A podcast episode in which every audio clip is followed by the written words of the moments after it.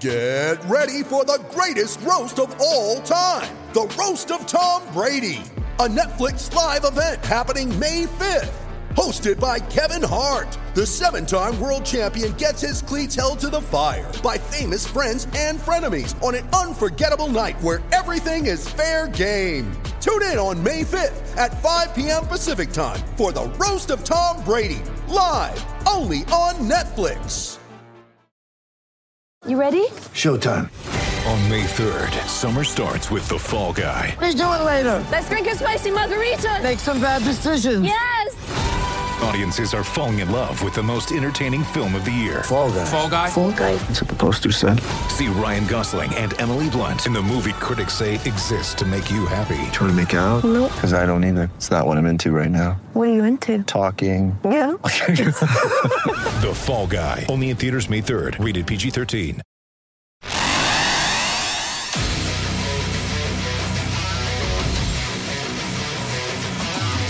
Gators Breakdown. The Gators Fan Podcast. Because there's never a dull moment in Gator Nation. The Gators Breakdown podcast is ready to go. I'm your host, David Waters, and you can find me on Twitter at GatorDave underscore SEC. Got a jam-packed episode of Gators Breakdown coming your way with two guests that can break it down with the best of them. First up is Peter Burns from the SEC Network as we get a Florida beating LSU rap from him, and that's uh, that- that's pretty good. You, you're going to want to check that out, and as well as his thoughts on the Gators as contenders in the SEC East. Then I'll be joined by Zach Ellis from VUCommodores.com to break down the Vanderbilt Commodores. Remember, you can find Gators Breakdown on news4jax.com slash Gators Breakdown. There you'll find all the Gators Breakdown episodes as well as articles from the News for Jack sports team. That's news4jax.com slash Gators Breakdown. Also listen on iTunes, Google Play, YouTube, and now on Spotify. When using those services, please share, rate, and review the show. And on social media, follow Gators Breakdown on Twitter and Facebook at Gators Breakdown. So last week, SEC Network's Peter Burns made a bet with Gator great Chris Doering for the Florida LSU game. Peter is a fan of LSU, and of course, Doering a fan and former player of the Gators. The loser of the game would have to make a rap about the game result. Well, we know what happened. All right. Just waking up Tuesday morning, gotta thank God.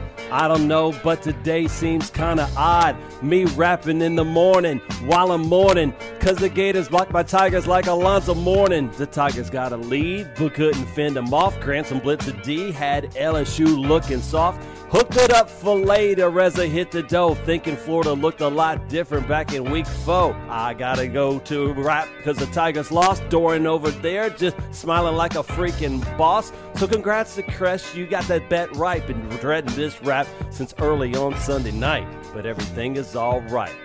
I got a text from Oh, he said the Tigers still got their bite. So I called up some homies and I'm asking y'all which SEC team is the next to fall. Messing with the Gators, man, you know the trouble. Take them lightly, man, they're probably gonna bust your bubble. Blitzing QBs every day like VJ. I gotta say, the Gators had a good day. So now we're joined by Peter Burns from the SEC Network here on Gators Breakdown. And Peter, just because of the subject matter, that is now one of my favorite songs. Oh, dude, I hope I, I you know what, Doering's probably the kind of guy that's gonna make it his new ringtone, so that way anytime we're hanging out, he's gonna be like, Hey Peter, somebody's calling me and it's gonna play the most god awful rap song ever.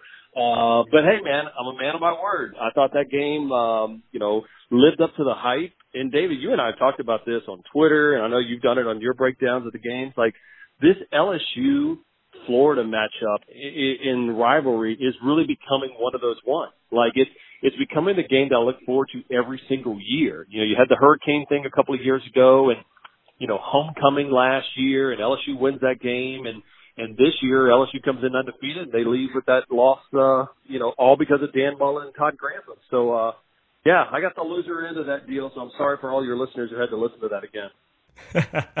yeah, you you are definitely right. This is a heavyweight fight when, when these two teams get together, and one we've really come to expect when these two teams get together. You know, it may not be a traditional rival for both schools, but this is a new age rivalry that always brings it. Yeah, I think the thing is too is um, you know we've talked a lot about the SEC having these cross divisional like permanent rival rivalry games, right? You know, and I think right now both LSU and Florida are trying to find that foothold to get back to where they were as far as being one of the dominant teams in the conference. I mean, LSU had their run, of course, in 03 and 07 and 2011, and and maybe took a little bit, um, you know, uh, kind of fell off that pedestal. And I think you could say the same thing with, with Florida. So I think both of these programs find themselves on that unique kind of stepping stone, trying to take it to the next level. And I'll tell you this, man, I was a Mullen fan when he was down in Starkville. And I thought it was a monster hire when Scott Stricklin decided to go with them. I was shocked that they were even looking at Chip Kelly um, because there was just something about Dan, and you know Dan wanted to be in Gainesville. And I, I got a text from a bunch of LSU friends that went down to the swamp, and they're like, "Dude, I have not heard the swamp like that in a decade." And I think that's a um, that's a monster credit to Dan Mullen and his enthusiasm getting the Gator fans uh, rocking and rolling again. Yeah, it was definitely an atmosphere to behold. You know, being a being a fan, it was nice to see the, the swamp like that. Uh, I was there with my dad. He doesn't like going to games all too often. Uh, it was one I talked him into over the summer and going uh, because of the Tebow Ring of Honor and the 08 National Championship team getting honored. So you're definitely right. It was it was the old swamp. It felt like the old swamp again. And and you're right. You know, back at SEC media days, you know, and, and it was finally nice to get to meet you in person. By the way, uh, in Atlanta, yeah, you told me you loved Dan Mullen hire, and you know, some about a you know a month and a half, two months later, some Gator fans didn't take too kindly when you rightly picked Tennessee to beat Florida, and and you got that one right. But you know, since then, Florida's been on a tear, beating you know, Colorado State, Tennessee, Mississippi State, and LSU, and it's you know a full testament of the buy-in of, of Dan Mullen and his coaching. And I thought you said it best in one of your tweets earlier this week. In quote, Florida needed fun and a new offensive outlook. Yeah, and I mean, I think that's what it was. I think Jim McElwain, um, you know, he was kind of aloof and didn't, and, and I think with McElwain, McElwain was a coach that tried to put Felipe in the McElwain scheme.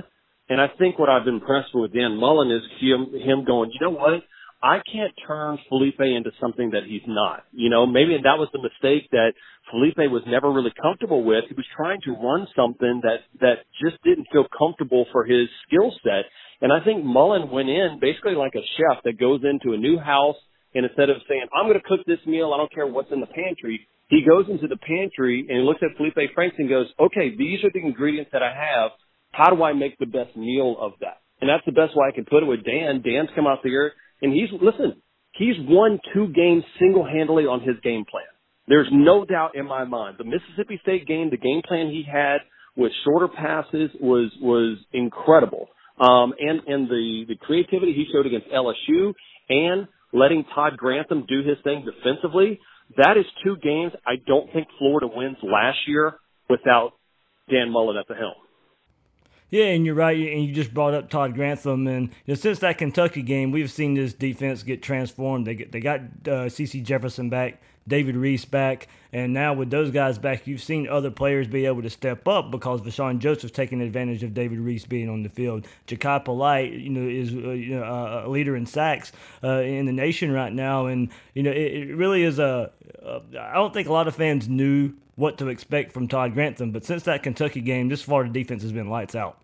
Yeah, I mean, I knew what to expect. I, I knew that he is as good and buttoned up as any coach in college, in, in as far as defensive coordinator. I saw what he could do at at Florida or at, at in Starkville, and he just didn't have the guys. He didn't have the CeCe Jeffersons, the David Reese, the Voseans, um, you know, and and that's why so many people in Starkville were were upset that he left simply because they're like, man, with Montez Sweat and Simmons and all these guys he has, he was going to put up some. He was going to be unbelievable this year and sure enough, you know, Dan gets him to come in, and I, I think you know, everybody talks about Dave Aranda, and everybody talks about all these different coordinators.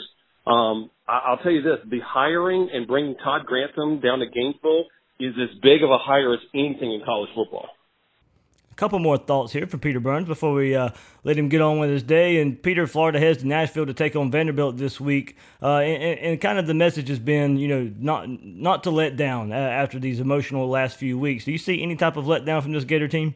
No, because I think they're having fun. You know, I, I think as stupid as that sounds, David, I think there's a level to I don't know how much fun the guys were having, and I think now they've gotten to the point where they're like, "Hey, man, this if we work our butt off Monday through Friday." So we can have fun on Saturday. Like Saturday is the reward. It's no longer like, oh, okay, now we got to go play a game. And I think that's the difference. I think that that's why Mullen's so comfortable in his own skin, going, guys, let's let's let's smile. Let's go out there, and this is why you worked your ass off, so you can go have fun and, and, and rip into these things. So I don't see that, mostly because I just don't think Vandy has the, has the guys. Um, and, and I think Dan is a good job of making sure these guys don't get caught up because now SEC East is definitely 100% into play. I mean, I, I think Georgia every week by week they get weaker and weaker as far as that offensive line and defensive line. I think they're still more talented than Florida, but I think they're in a pretty darn good spot of where they're at right now. That's exactly where I was going uh, next, uh, Peter. Before I let, let, let you go here, so you know, is there talk? You, you, just brought it up. Is there talk around SEC Network, ESPN, and some of the guests that you bring in to, to, to your TV shows and radio shows that Florida can actually give Georgia a push for the East? Yeah, I mean that's what me and Doering been talking about on our Sirius XM show. Is that why, why not? You know, I mean, um, you know, because the big thing that's important is because of what Georgia is right now, they still have to play LSU this weekend, which anything can happen. They've got to still play Auburn, which I think Auburn will find its footing sooner or later. Uh, and then that game in Jonesboro is always a crazy game. So um, I, I honestly think the SEC East is wide open. I still think Kentucky's in it. I still think Florida's in it, and Georgia. And to me, the East is actually a more intriguing division right now than the SEC West. Yeah, absolutely. Uh, Bama's just a whole different monster in a machine in and of itself right now. Yeah, I mean it's it's like a it's like Tecmo Bowl, but they've got all the cheat codes right now. They, they have they have uh they have eleven Bo Jacksons on both sides of the ball. That's a good way of putting it, man. All right, Peter Burns of the SEC Network joining us here on Gators Breakdown. Peter, thank you so much. Awesome, David. Thanks, bud. See ya. Zach Ellis from VUCommodores.com joins us here on Gators Breakdown to give the Vanderbilt side of things as Gators travel to Nashville. Zach, thank you for coming on Gators Breakdown. Thanks for having me, David. Appreciate it.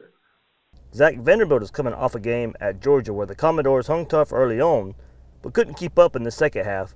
What were the key takeaways from the game versus Georgia, and what did Derek Mason learn about his team in that game? Well, it was interesting. I mean, you know, they Derek Mason was was surprisingly calm, I would say, after that game, considering the final score, just because for really one and a half, uh, the Commodores hung with the Bulldogs. I mean, this was a Georgia team that came in averaging something like 43 points a game, and early on, you know, it was a one score game uh, just before halftime until Georgia pulled away there, particularly in, in the third quarter as they gained a little momentum. But, you know, the, the key, I think, for Vanderbilt, it wasn't turnovers, which is what kind of hurt the Commodores uh, against South Carolina a couple weeks ago at home.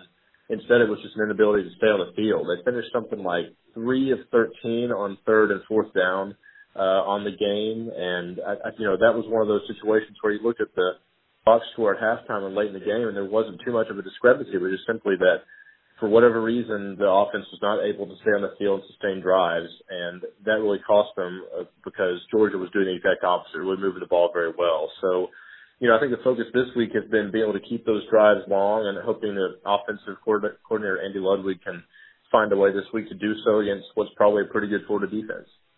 This is a Vanderbilt team that started the season off hot by beating Middle Tennessee 35 to 7 then Nevada 41 to 10, then the trip to South Bend where Vanderbilt coulda, shoulda, woulda beat Notre Dame and ended up falling 22 to 17. That's a game you know Vanderbilt put so much into, fell just a bit short. Has it affected what we've seen uh, since then? Yeah, I, I'm not really sure. I mean, I don't.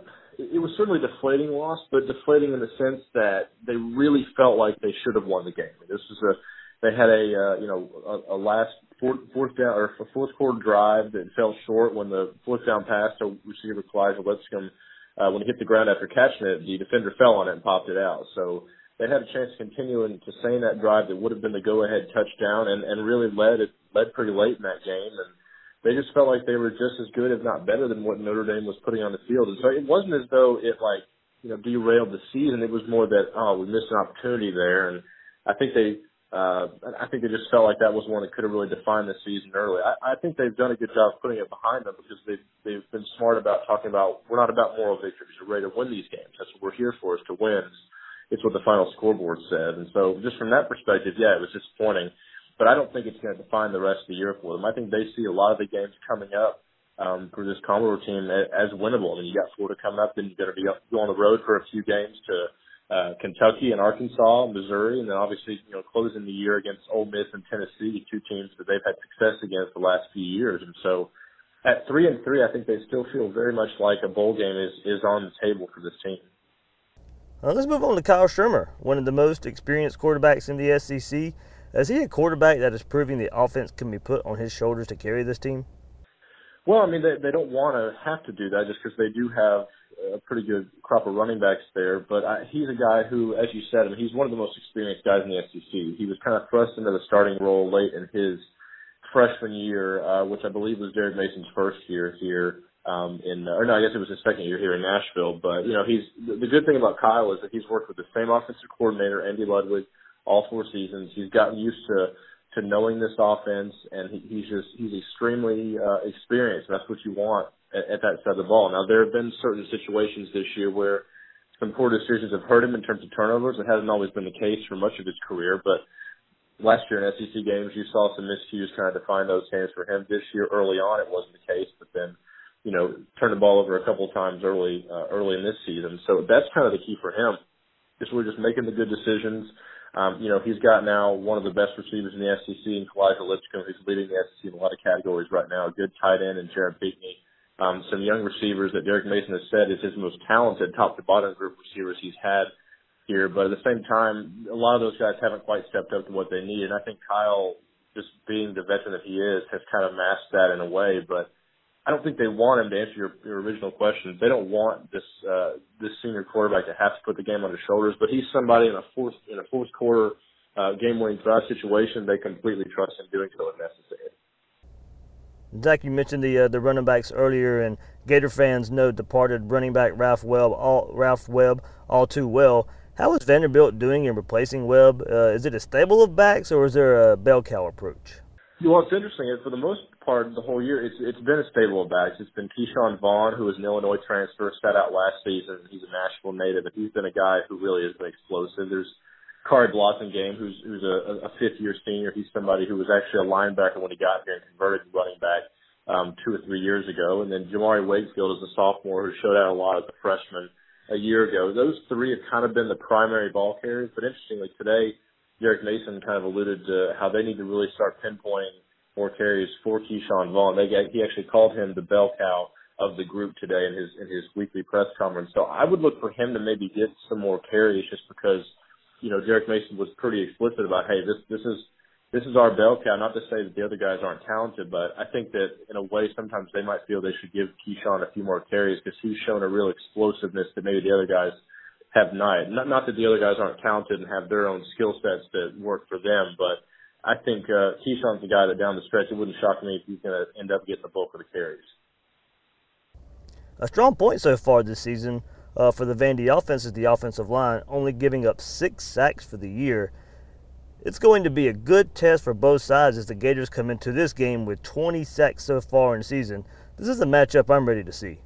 Well, I think the line is fully aware of it. You know, a year ago the line was sort of a uh, a weak point of this team, but then returning all the starters this season, they expected they'd be sort of fortified up front, and, and you've kind of seen that. They've been shaken up a bit. I know that um, Della Ripper, their uh, their center for most of the season, has been kind of shaken up, and they moved over um, Bruno Reagan, the center, who's really a more versatile line, lineman, but maybe not his natural position. So they've got some guys that are kind of flexing to certain spots there that might not be their natural spots, but they do have that flexibility and versatility to make it work. And, and you're right, they haven't given up a lot of sacks, but at the same time against Georgia in particular, granted a very good defensive line, but the, you know, Kyle Shurmur still had to make a lot of quick, a lot of quick throws against a really good defensive line, expecting to probably have the same challenge against Florida this week, and, and I expect that this Florida offensive line is, or excuse me, this Vanderbilt offensive line is uh, ready for the challenge.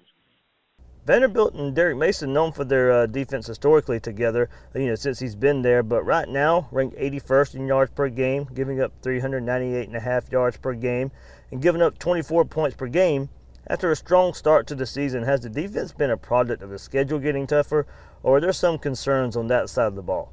Yeah, I think it's a little bit of that. They've been banged up a bit. They had two key players uh, last week, defensive lineman Louis Vecchio and then linebacker Charles Wright, the latter of which was the sack leader from a year ago. Both those guys missed the game against Georgia um, with with illnesses, and so expecting, I think, to have at least Charles Wright back this week. Not sure about Louis Vecchio, but I just don't think at this point he's. And Derek Mason's talked about a little bit. They don't quite um, have the depth at certain positions. He likes the depth up, front, but in certain positions, he's not really uh, sure about what to happen, what's going to happen there. Mean, he mentioned they've got good ones and good threes, but the twos on certain spots they're a little light on. I think he's kind of seeing that, especially in a game against like Georgia, in which, like I said, the offense wasn't staying on the field much, so the defense was getting the bulk of the playing time. And so, you know, it, it's been an interesting year just because this is the first year that Derek Mason has had a uh, defensive coordinator since his first year in Vanderbilt in 2014. I mean, he, he brought in Jason Tarver, who's been a longtime NFL coach, coached with him at Stanford for a while as well to run his defense. And, um, you know, he's a guy who he, he says basically he trusts completely with that side of the ball. I just don't know right now, just because they've been a little bit banged up against, you know, two top, top 10 caliber teams in Notre Dame and Georgia in particular that uh, they've been able to be as good defensively as they want. I think now that the schedule gets a little bit easier, um, then maybe you'll see things change a bit. But yeah, I do think that being a little shaken up and playing against good competition have been kind of a rough recipe for this defense. Zach, what are a couple keys to the game for Vanderbilt here? Well, I think there's a couple. I think on, on offense, I think they've got to run the football really well. I mean, they haven't had really a game against a good opponent this year where they've really run that well. Whether it's one guy, whether it's all three guys, if they can get some sort of a running stability going with that group, take some pressure off Kyle Shurmur on those third and longs, I think that's going to help them a lot on offense. And I think the second part of it is that the defense is going to have to find a way to to put a little more pressure on Felipe Franks for Florida than they have on other quarterbacks this year. I mean, I think Felipe Franks is playing potentially the as good as he's played in his career there. I mean, Dan Mullen's a guy who's known for his molding quarterbacks. So I think on defense, they've got to put some extra pressure on him, force him into some turnovers, and and hope that on offense the running game can help this team start fast and not dig itself out of holes because too often this team and even against games against lesser opponents find itself kind of digging out of early holes. So if they can run the football, I think that's going to be big on them and helping Kyle Shurmur not have to force plays and be able to just kind of get into a rhythm. So Zach, it is a noon game, and, and some Gator fans are excited to be able to to venture out around Nashville, downtown Nashville after the game. What are some things Gator fans should keep an eye out for this weekend? Well, if they want to stick around until Sunday, I think the Titans and Ravens play right here uh, in, in Nashville. The Titans have had a pretty good year so far. I think they've started three and two and had some good games there. It's one of the more fun teams in town. Uh, I want to say maybe this weekend might be the NHL opening uh, opening weekend as well, and the Nashville Predators is one of the best teams in that league too. But in terms of the city itself, I mean, gosh, there's a ton of places to go downtown. Lower Broadway is where a lot of action is. I mean, a lot of cool bars and stuff like that. Um, you got the Ryman Auditorium, you got the College or excuse me, the uh, uh, the Country Music Hall of Fame. There's a lot of sights to see around town because this place has really been booming over the last like three to, to five years, and certainly it's a place that we hope visiting fans can spend a whole weekend have a good time here. Zach Ellis from VUCommodores.com. Thank you for joining me here on Gators Breakdown and breaking down this Florida Vanderbilt matchup from the Vandy side. Thanks so much for having me.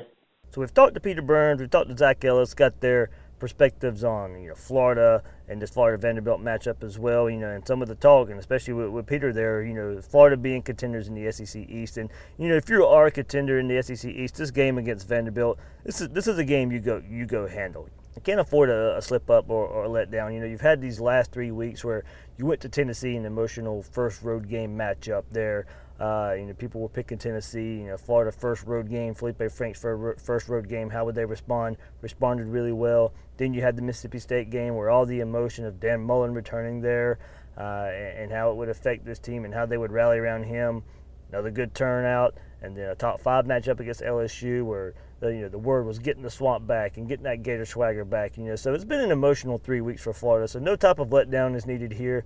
Uh, and, and, you know this team on the other side, Vanderbilt, they're going to think you know any team you play on that other side, those 11 guys you're match up against are going to think they can beat you. So you know that that you know always for me has been enough motivation, but I know it doesn't necessarily work out uh, that way all the time. But you know, Florida just has to go uh, and, and, play their game. They play their game. They win this game uh, pretty handily. I, I think you know bye week is coming up. You want all those good vibes going into the bye week uh, in preparation for Georgia uh, as well. So no letdown here uh, for, for the Gators. That noon kickoff, you know, kind of worrisome there, but you know, Gators just need to go handle their business. But you know, of course, a lot easier uh, said than done.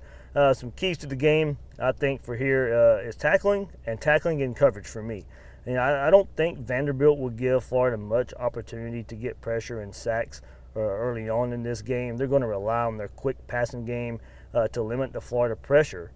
So, you know, while these defensive backs are going to have to, to cover the shorter routes, tackling is a must to limit you know yards after the catch. You know, you don't want to to give up uh, these easy first downs just by not tackling or uh, key third down. I just think Vanderbilt's going to try and march down the field just a little bit, not give these uh, Zuniga and Polite and Joseph and uh, this front seven a lot of time to, to get get, back get back there and get him. So a lot of short routes, a lot of out routes. You know, get the ball out of Shurmur's hands. So you know, then I think this goes back to the offense a little bit to, to get up quick, go put some points on the board, make Vandy have to rely on trying to hit big plays in the, in the passing game, and then you can ramp up the pressure on Shurmur. The Gators haven't given up a touchdown pass the last three games. So against a team that really can't run the ball all too well, and I think that we'll have to rely on Shurmur, it's going to be a tough task for Vandy uh, and for the Vandy QB there, Shurmur, uh, to take advantage of this Gator secondary. It will be interesting to see how Vandy comes out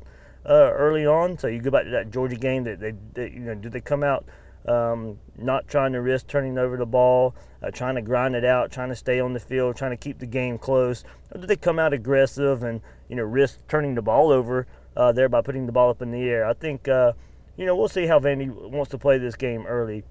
You know, I, I don't think uh, they can't get too conservative, but also can't get too aggressive. So you know it'd be interesting to see. Uh, I just don't think they, they, they want to get Shurmur hit quite as much as uh, uh, as this Florida pressure can, can really uh, can really bring it on them there. So you know that's why I'd like to see the Gators put up some early points on the board, force Vandy into being aggressive. Uh, don't give them a choice. Um, you know, past the first quarter or so, put some early points on the board. Uh, and make this Vanderbilt offense have to drop back and pass, and that's when we'll see the Gator defense at its best. When it's all said and done, I think it's about a 31 to 13 Gators win. I think you know, team's on a mission right now. Go get into that bye week with some, with some hype, with some um, little bit of mojo heading into that big showdown with Georgia. But uh, and not, not, a team to overlook here in Vandy. But I think if Florida plays their game, and I think they will, that the Gators will end up coming out on top, 31-13 Gators. And let's take a quick look at the SEC before we wrap up here on Gators Breakdown. Of course, Florida Vanderbilt kickoff at noon on ESPN. So get the early slot, and the Gators get their game out of the way. Also at 12 o'clock, another key SEC game here. Tennessee and Auburn. Tennessee with a bye week. Auburn coming off the loss to Mississippi State. So how does uh, how does Auburn respond there? And uh, you know this is a tough stretch for Tennessee here, uh, starting with Auburn. Then at 3:30, game of the week in the SEC. Our Florida's next opponent after Vanderbilt Georgia Bulldogs travel to Baton Rouge against Florida's last opponent and take on the LSU Tigers, number two versus number 13 on CBS. 3:30 game there, and uh, I tell you what, that's going to be a that's going to be fun game to watch after this Gator game's over with. Uh, seeing the Gators' next opponent and seeing the Gators' previous opponent, and it being the, the, the key matchup in the SEC this week. And uh, you had us Georgia respond on the road. This is their toughest game of the year. They haven't really played much of anybody so far this year. You know, South Carolina's a good team there, uh, but they're not what uh, LSU is. And uh, you know, LSU still got a pretty good resume even after losing to Florida last week. So interested to see how Georgia responds uh, in another uh, tough road game uh, for them. Also at 3:30 on the SEC Network, another pretty good game here. Texas A&M travels to Columbia take on uh, South Carolina. South Carolina coming off that big win against Missouri last week. Texas A&M coming off a big win against Kentucky last week. I'll see how this game plays out. Uh, I think you got to like A&M here. I don't think South Carolina can get much going on offense, and this A&M defense is a little better than I uh, gave them credit for coming into this season. They're, they're they've kind of just like Dan Mullen under Florida. They've kind of taken the mold of Jimbo Fisher pretty well and become a pretty tough team there. So the night games on ESPN as well. We got uh, Alabama and Missouri at 7 o'clock. We'll see how Missouri responds after that heartbreaker uh, versus South Carolina last week. Uh, and see how Alabama, you know, some some people, if you can question this Alabama team, I don't really think you can too much. Is how they handle the the uh, their defensive backs and how they handle a passing game here.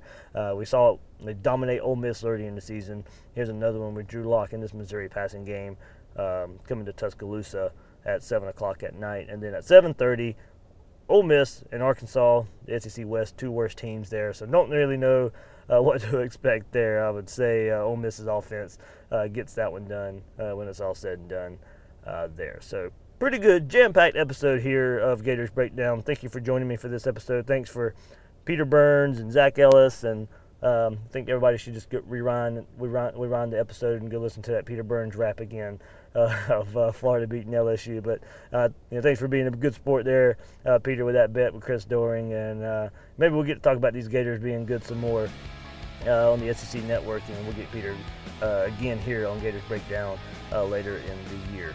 I'm David Waters, the host of Gators Breakdown. You can find me on Twitter at GatorDave underscore SEC guys and girls out there, thanks for listening to this episode of Gators Breakdown.